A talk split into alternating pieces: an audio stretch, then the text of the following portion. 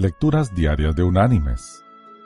La lectura de este día es tomada del Evangelio de Mateo. Allí en el capítulo 26 vamos a leer el versículo 41 que dice, Velad y orad para que no entréis en tentación. El espíritu a la verdad está dispuesto, pero la carne es débil y la reflexión de este día se llama Trampa para conejos. En las heladas regiones de la América del Norte, un indio hacía un caminito por entre la nieve y además hacía otra cosa con unas ramas de abeto. ¿Qué estás haciendo? le preguntó un amigo que acertó a pasar por el lugar. Una trampa para conejos, respondió el indio. Pero, ¿dónde está la trampa? Ah, respondió el indio sonriente. La trampa no la pondré sino hasta dentro de dos semanas. Primero arreglo el caminito de modo que los conejos se acostumbren a él.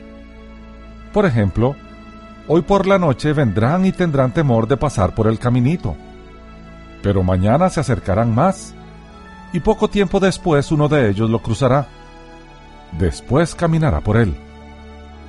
Pocas noches después, se familiarizarán con el camino y lo usarán frecuentemente sin ningún temor. Entonces pondré la trampa en medio, entre las ramas. Después comeré conejo todos los días. Mis queridos hermanos y amigos, la tentación es igual primero nos atrae a algo que da la impresión de que no es malo ni bueno. Y cuando adquirimos confianza, nos atrapa y destruye.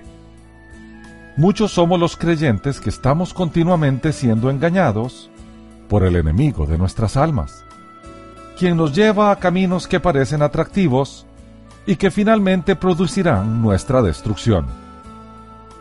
Puede ser una amistad, una película, una lectura o el Internet.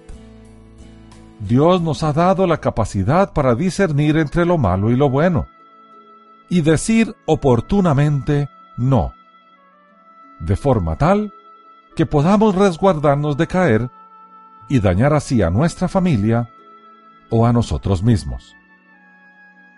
Fuerza para resistir la tentación es algo que deberíamos pedir a nuestro Padre Celestial con mucha frecuencia. Recordemos, la tentación siempre viene de afuera. Su aceptación es nuestra responsabilidad. Que Dios te bendiga.